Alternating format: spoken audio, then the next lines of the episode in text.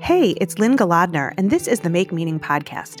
I'm founder of the Your People Marketing and P R Agency, and I lead the Make Meaning Movement, a platform that helps purpose-driven visionaries and leaders do business with meaning. On this podcast, you'll hear stories of how people dare to take chances to live the life they want, with meaningful work and purposeful days. There are many ways to fill your life with meaning. Join us at make meaning dot org to learn more. Now, on to the show.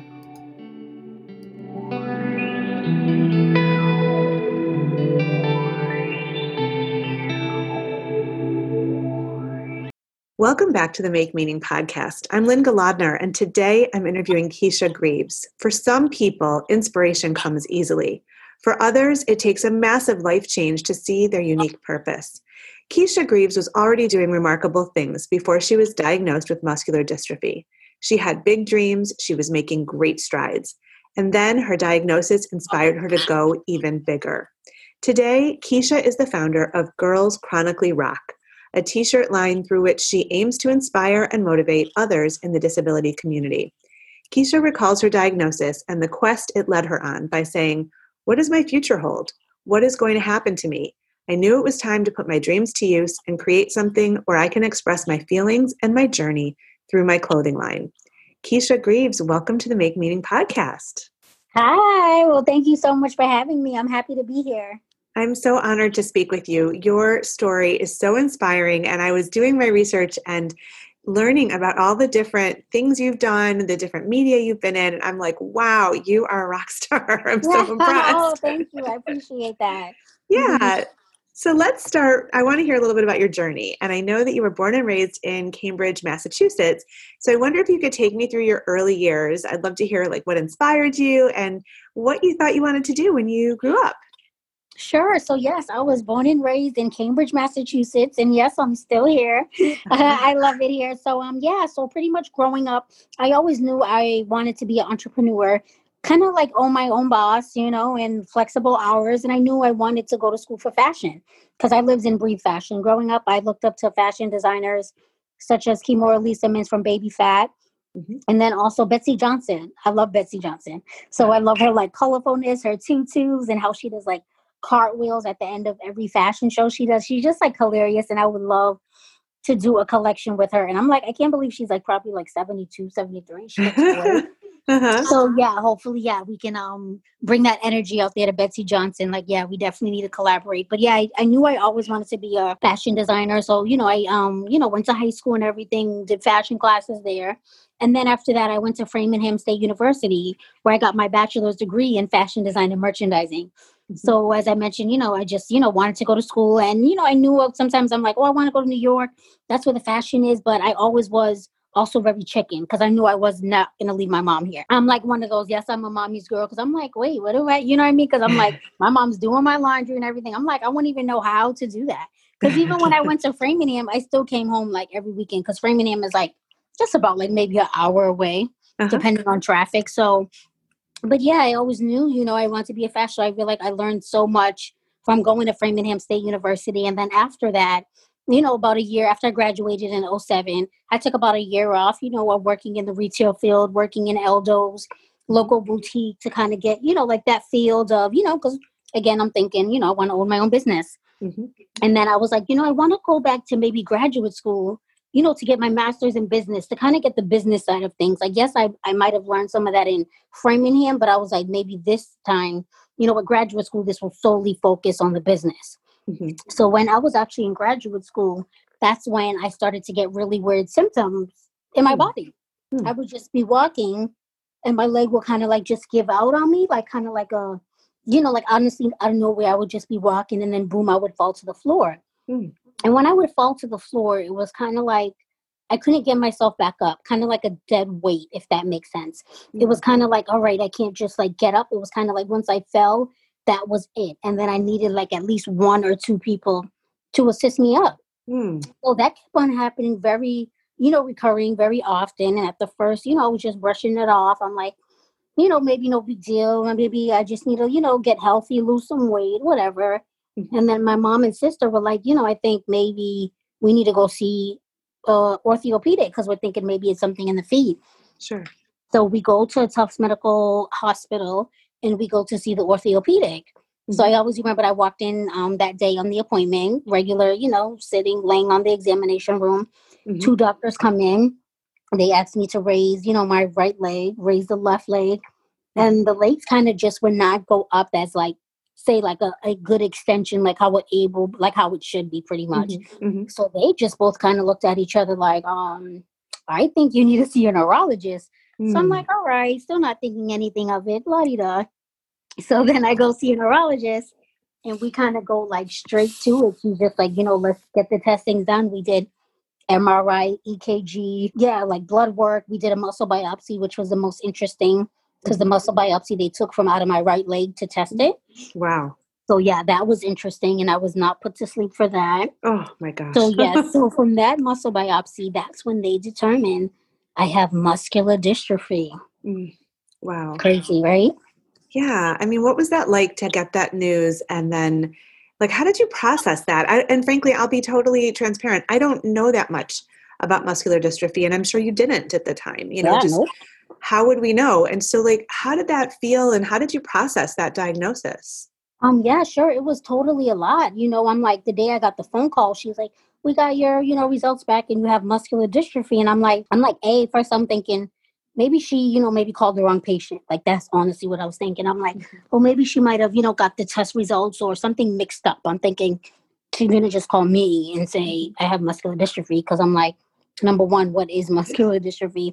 Same with you. I had no, and I'm still, honestly, I feel like I'm still learning each mm-hmm. and every day to this day. So first thing I do is like some of us, we go to Google. Mm-hmm. So I start Googling muscular dystrophy and all these things. It's saying, you know, it affects people from childhood birth and Mm. It mostly affects young boys, you know, like some people may not live past like their late forties and there's no treatment, there's Ugh. no cure. So imagine I'm reading all of that. I am now like in my early twenties. Mm-hmm. So, you know, out there, you know, living my best life as I should. And then, you know, I'm just like, whoa, you know what I mean? Like muscular dystrophy because and nobody in my family seems to have it. Nobody. Mom, dad, aunts, cousin, nobody. So I'm just like, they had to get this wrong, right? Like it only would make sense. Mm-hmm. So of course I was in total shock. So I kind of felt like I shut down where, you know, I wasn't telling really many family and friends. The only way family knew was, you know, my mom telling them like her sisters and, you know, they communicated that with my cousins. But I honestly, I totally shut down. I was in denial. That's a huge shock. You have muscular dystrophy. And every time I went to the doctors for like a follow-up, I was thinking as I walked in, she was going to say like, oh, Keisha, we got back the wrong test results. I got yours mixed up with somebody else. You don't have muscular dystrophy. So mm-hmm. that's like where my mindset was. It's interesting. The whole Google thing is like a rabbit hole. I mean, and if yeah. I have like a sniffle and I start to Google and my husband's like, what are you doing? I mean, I, you know, I'm like, do you think I have a brain tumor? He's like, no, I really don't. You know, and it's just every time that's where I go. And unfortunately you can find a story that's going to tell you you do. It's like, it's horrible, yeah. you know? Um, But, you know, I mean, so it's just really scary. And so you were processing all this information and, you know, you're so young with your whole life ahead of you and you're reading things that are telling you like it shouldn't happen to you, you know, and, and, and you didn't know what the prognosis would be. And so, I mean, I'm sure there was like a whole process of dealing with that information, learning more, you know, what has happened since then and how, how has that informed the changes you've made in your life and, and of course, inspiring you to start your own t-shirt line? Sure. So, you know, at that time I was in total denial. Like, I feel like I just sometimes came out of denial, like honestly, the other day. You know, it was still, it took some time getting used to. And, you know, all I'm keep reading is, you know, it, it's going to progress. It's going to worsen. And, you know, I just tried my best to just keep focused. And I'm like, oh, maybe I'll exercise. So at that time, I did actually join Weight Watchers and I lost some weight, wow. which was awesome. So I felt like, you know, that made a difference on the body, but I knew that it was still there. Sure. So, you know, I'm like, this is not going anywhere, apparently. Mm-hmm. So, you know, I just like try to focus. And it was one day that my friend was like, Keisha, why don't you write a blog about your short story and share about what's going on. And I thought, well, why would I do that? You know, like I don't have muscular dystrophy. So, you know, that's how much, you know, my mindset was. It's like I was in total in denial. I mean, even going on job interviews, when I started walking with a cane, mm. I would tell them I sprained my ankle or I was in a car accident, mm. you know, instead of saying muscular dystrophy, because for me saying that out loud, it just seemed too real. Yeah. So that day when my friend was like, write a blog, I was like, you know. And then I just like happened to like, you know, I thought about it a little bit. Then I opened the laptop And then I just started writing and talking about all the symptoms and everything that I'm going through and my feelings. Mm-hmm. And it took, honestly, that moment, that moment as I'm typing it and saying it out loud, mm-hmm. I'm like, wow, I have muscular dystrophy. Mm-hmm. Like, it's crazy. It took that moment. It's like, never mind what the doctors were saying.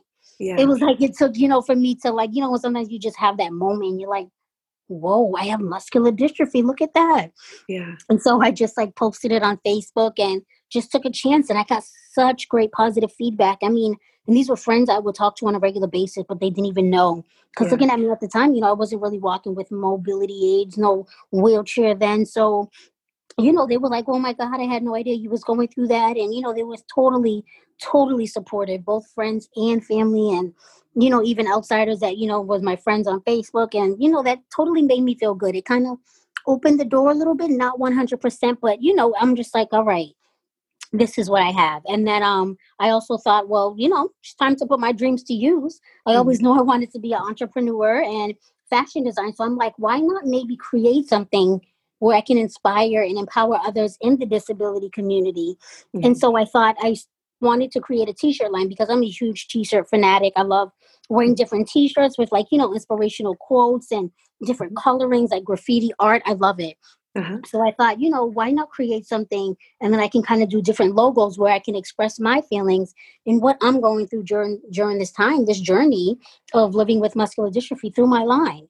Yeah. And so how I came up with the name is that I knew I wanted something with the word chronic in it for chronic mm-hmm. illnesses, sure. but I didn't know exactly how I wanted to incorporate that.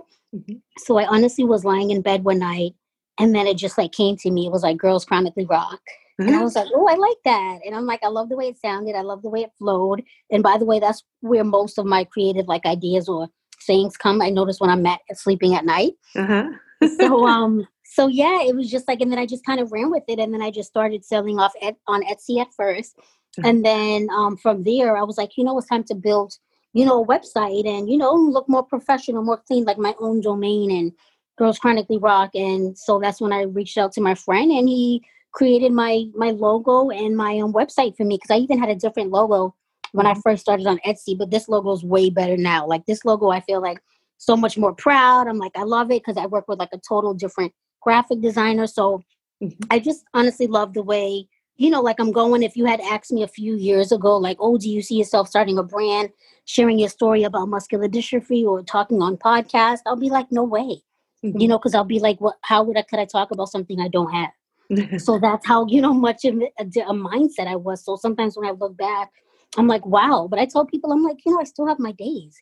This yeah. muscular dystrophy is here and it's here to stay until further notice. You know, there's still no treatment, no cure. And it's like, you know, all I can do is take it day by day and just hope for the best. But, you know, focusing on my business, uh, Girls Chronically Rock definitely keeps me inspired mm-hmm. and motivated. And I just plan to do so much more with it. You know, it's, I want to create an adaptive an accessible clothing line for people with disabilities. Mm-hmm. So, you know, because people don't understand, it takes us quite some time to get dressed on a regular basis. And that's even with caregiver help, you know, yeah. just putting on a t-shirt, putting on pants. So having that accessible and adaptive where it's like the sleeves may have some magnetic snaps or like Velcro on the sleeves, like it will just, it's, it totally makes a difference. Designers now like Tommy Hilfiger, Zappos now has um, adaptive for people with disabilities. And I'm so excited to see that. So I hope to create an adaptive clothing line under the Girls Chronically Rock umbrella. Yeah, it's so important to build that awareness because, you know, I wouldn't have thought about that, but those magnetically clasping, you know, buttons or, or sleeves or whatever, like that's brilliant. And of course that should be out there. And we all should know about that too, that this is a very real issue. And so, you know, anything we can do to support efforts so that everybody has access and they can still be fashionable, you know, it's super important. I mean, I can't wait to see what comes out of your brain into the world and the fashion well, industry, you, you know? I appreciate that. It's interesting. Something you said earlier really struck me. And you said something about like, okay, it's time to start living my best life.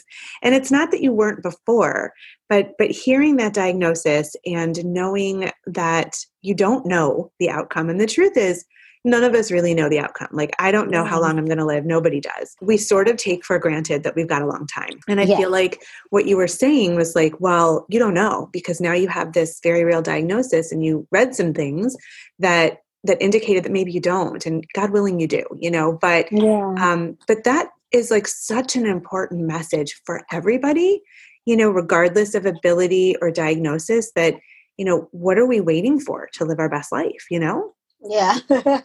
I mean, sure, exactly. Yeah, it's so inspiring. So I know you speak a lot. You speak widely to educate people and inspire. Um, and I know it feels to me like you're on a mission to let people know they're not alone and to show the possibilities. And so I just wonder, what message is most important for you to put out into the world? Um, sure. I would say now that I feel like I'm a part of this disability community, because as I tell people sometimes, it's like, you know, I feel like I've lived kind of two lives. You know, it's like here I was as a disabled body person. And yes, sometimes I do think like, I grieve the person I once I once was, if that makes sense. Mm-hmm. So now I'm like in this total whole disability community, whereas, you know, things like you said, like kind of took for granted, where, for instance, going like to this place and getting uh, parking in the handicap spot, where mm-hmm. sometimes now I notice that is sometimes taken by, by somebody who does not mm-hmm. even have a handicap sign, and just going to the door and not having like the handicap button. It's mm-hmm. like so many things has opened my eyes where I was not thinking about that before. Mm-hmm. And then now for me, living with that, it's like now I have brought awareness to it about like with family and friends, because now they're out with me. They understand going out, I have to make sure a restaurant or a place is accessible. No mm-hmm. stairs. Does it have an elevator? So I'm so glad now they know that, where, you know, when we go out, you know, they take the initiative to make sure it's accessible. Mm-hmm. Of course, not now, because during this pandemic, I have not gone anywhere. I'm totally scared. Yes. But um, yeah. yeah, I would say like with my message, I kind of just want to bring that awareness about the disability community. Like, yes, we're here. We want to be heard. So many different disability stigmas, like, oh, you know, they, we may not get married. We don't date. We don't have kids. Like, yes, we do. There's so many people out there, I mean, in wheelchairs who had it from birth and they're married, they have kids. So it's like, yes, we still have lives. We still like to go out and have fun, party. So it's like, I try to, you know, let people know, like, yes, we're still like human. We're still like, you know, regular people. We just may need special accommodations, but we're here and we want to be heard. And I also want people to know that when this whole pandemic, you know, when it does become better, it's like, don't forget people like us in the disability community, because for some of us, some of us, this is kind of our norm, where mm-hmm. some of us have to wear masks, even before this pandemic, going to doctor's appointments for our low immune system and, you know, and things like that. And I'm someone who is considered at high risk for the covid nineteen, because mm-hmm. for my muscular dystrophy, it also does affect, you know, my heart and low respiratory issues. Mm-hmm. So I totally been staying inside, but I'm just trying to bring as much awareness just about, you know, us as general. It's like, yes, we have fashion. Like, yes, here I am balancing, you know, living with muscular dystrophy. I still have my days and not knowing what the body wants to do, if I can get out of bed or the back is aching, and, you know, but I'm here and I'm still just trying to strive and, you know, build my business. And I appreciate all the messages I get like on Facebook and Instagram, like, oh, I love what you're doing with your brand. And, you know, and I appreciate that, because I'm like, wow, people are listening and they get it. They get my message and the movement I'm trying to start. And, you know, and I really appreciate that, because that keeps me going. So yeah. I'm just trying to bring overall awareness to the disability community. And I like to express that through my line. It's really interesting because, you know, what you're saying is that before your diagnosis, you didn't notice all the things that were necessary for somebody to have access. You're so aware because it affects you. And it just opens up a whole web of like all the things that we don't notice because it's not our story. And that's so dangerous, because we're talking about equity and access in so many different ways today, you know, whether it's ability or it's race or it's ethnicity or religion. And unless it's your story, it's like people are not sensitized to it. And they're almost, there's almost like an era of like an attitude of not caring in a way. And so I just wonder how we could, how we could be more sensitive to that and more aware of all of the elements that, that, you know, affect people around us. Cause we're all living this human condition. I mean, it doesn't matter what yeah. the details are, but I just feel like there's gotta be an answer. There's gotta be a way that people who, who don't see it now could see it at some point. Do you know what I mean? Right. Yeah, no, I totally agree. It's just crazy. We are living it in is. crazy times. It is. I'm just like. So, you know, on this show, we talk about how people find meaning in their work and purpose in their lives. It's sort of been a passion of mine, a curiosity throughout my career as a writer and in marketing and P R. And so I wonder, you know, those words, meaning and purpose, are kind of loaded. I wonder how you would describe your meaning and purpose. Um, I believe that, well, after, after I was diagnosed, you know, of course, as I mentioned, when I was in total denial, not knowing what the future held, what was going to happen, you know, that is when I wrote my blog, and then I kind of like kind of processed everything. Mm-hmm. And I just was like, you know, I'm a true believer in things happen for a reason. Mm-hmm. I've always said that even before the diagnosis. And so I'm just like, you know, maybe, you know, as they kind of say, the saying like, God doesn't put things on you that you can't handle. Right. And at right. first I never was like, oh, what does that mean? But now it's like, you know, kind of like, you know, when you get older, more wiser, you're like, ah, now I get it. So it's like, you know, now I feel like I was here to, you know, to start the business and to share my story about living with muscular dystrophy. And I look back about like going on job interviews even then and like, you know, not getting the job and thinking, you know, I nailed it. And it's like, you know, even the previous employer I worked for two years ago, where I felt discriminated towards my disability, you know, working in the retail field. Mm-hmm. So it's like all of that, you know, you kind of just take a moment and process and you're like, you know, all of that probably happened for a reason. Me going on the job interviews, not getting that because it's like, there was another plan for me. Mm-hmm. And, you know, and here it is. So it's like, I feel like, you know, I was here to share my story, bring creative, you know, work on t-shirts, inspire and empower others. And like I say, it's like, I feel like I'm turning my pain into empowerment. Mm-hmm. If that makes sense. Cause it's like I said, if you had asked me this a few years ago, I'll be like, no way. So, mm-hmm. you know, this is why like I plan to do so much more things with Girls Chronically Rock, like work on subscription, like wellness boxes and, you know, things like that. So I'm like, you know, this is my purpose of, you know, just trying to think of new creative ways. And as I mentioned, the adaptive clothing line. So, mm-hmm. you know, I guess I'm here to have a voice and to be heard and to bring the awareness to the disability community and to build my Girls Chronically Rock empire. So I want to ask you, since you're um, a fashion expert here, and you know, I'm I'm I work from home always, and I am a very casual person. So like, I haven't owned a suit in a very long time, but I I love following fashion, and I'm curious about a lot of it. And so I don't know if you saw, there was a New York Times article a while back about how like sweatpants are the thing this year and making sweats more fashionable. And um, it was it was fascinating. And I mean, I love my sweatpants, but I don't know that I'm going to go out in them. But um, but I just wonder if you could talk a little bit about, you know, how fashion, you know, impacts us, how how we understand ourselves through fashion. So could you talk a little bit about that to teach somebody like me who really doesn't know? First, I'm going to look up that article. That is interesting. I feel like for me, definitely sweatpants. I feel like you can, I mean, number one, those are so comfortable, especially mm-hmm. right now during this pandemic. And you can totally wear them inside or outside the house. Cause I feel like with that, like you can always dress it up. Like, of course not with heels, but like, see me, I'm like kind of like a tutu sneaker uh-huh. type girl. Uh-huh. So I'm not really like the heels, like I could wear them, but obviously, well, when I'm in my wheelchair, not walking in them, but uh-huh. you know, so it's kind of like, I kind of feel like you can always, you know, spice it up with like a nice cute graffiti shirt and maybe some sneakers and maybe like a, a even a statement necklace, like a gold chain, you know, if uh-huh. that makes sense. So uh-huh. that's like how I kind of vision that. But I would say like, yes, fashion changes all the time. But right now I'm seeing a lot of floral more than usual. And then of course, look at, because of this pandemic, now everybody you see with face masks. Mm, and yeah. there's so many face masks. I mean, people are now like these celebrities are wearing, you know, masks to match with their dress when going out and all of that. And I find it so amazing because it's kind of like when you behind the mask, it's kind of like, I don't know, I look at it like, oh yeah, like I'm a secret person. You don't know me behind this mask. I don't know if that makes sense. So yeah. I kind of like it. I'm like, hmm, interesting. But mm-hmm. I love it because then even with the inventory of t-shirts I had here, I'm like, you know, why not create some masks? Mm-hmm. This is going to be the something that we're going to have to use for, it seems like, quite some time. So yeah. it's so it's interesting that things, you know, totally change over time by season and just by, you know, what's going on in the world. Fashion to me is all about being unique too and being different and just being you, mm-hmm. you know, of course, like not looking crazy or anything, but just like, you know, being just fun and being what you feel comfortable in. And, and then also just still spicing it up. I always love when I see like people like mix, mix and matching stuff and, mm-hmm. you know, creating something like that. I'll be like, oh, wow, like, how did you do that? And I love when people like recycle clothes now, which I'm very into. Like I said, I um made some masks out of my t-shirts and I plan to do so much more. I created some headbands too from some of my scraps of t-shirts. So, mm-hmm. you know, I think that's important too, where it's like some people may just throw away or give away a lot of stuff, but you never know what fabric or anything may come in handy. So I, yeah, I think of fashion just being you, your own unique self. And yeah, just be you, be free. I love it. I love it. Um, so, you know, as we wind down, I do want to ask you to share, and we will put this in the show notes too, but how can people find you and your brand? Sure. You can definitely find me on girls chronically rock dot com. I am also on Instagram, Girls Chronically underscore Rock, and also on Facebook, Keisha Greaves, and also Girls Chronically Rock has okay. a business page. So yeah, definitely um, check awesome. me out. Send me a message. I'd love to hear from everybody. Awesome. And they can mention that they heard you on the Make Meaning podcast, and then it's a win-win. So, you know, um, So before we close, I always end my interviews by asking my guests to offer sort of a permission slip to our listeners. And it's usually advice that you would offer um, to people listening to this interview about, you know, going in pursuit of their purpose. So what permission slips would you write for people today?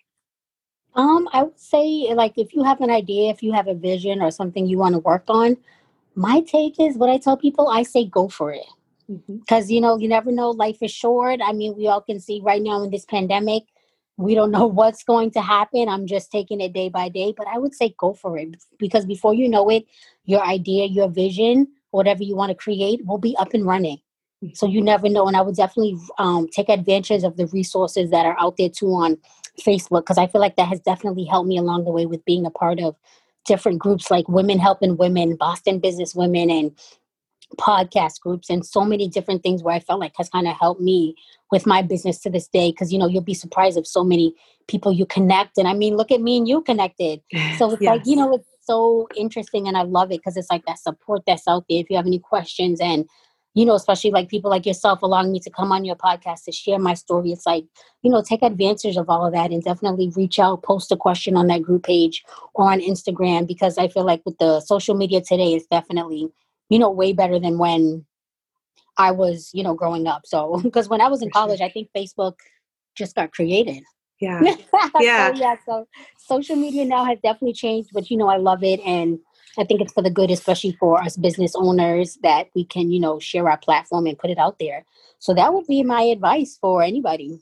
Just do it. Just do it. That's awesome. I love it. Well, Keisha Greaves, I'm so grateful to you for sharing your story and your inspiration on the Make Meaning podcast. And I'm just really glad that we've connected. You're such a light, and um, I, I'll be watching you. Thank you so oh, much for being here today. Thank you. Thank you for having me. I really appreciate it. Thanks for listening to the Make Meaning podcast with Lynne Golodner. You can find us wherever you listen to your favorite podcasts. If you like what you've heard here, join us over at make meaning dot org to discover how you can add more meaning to your life. And hey, if you like our conversations, please subscribe and share this episode with the meaningful people in your world.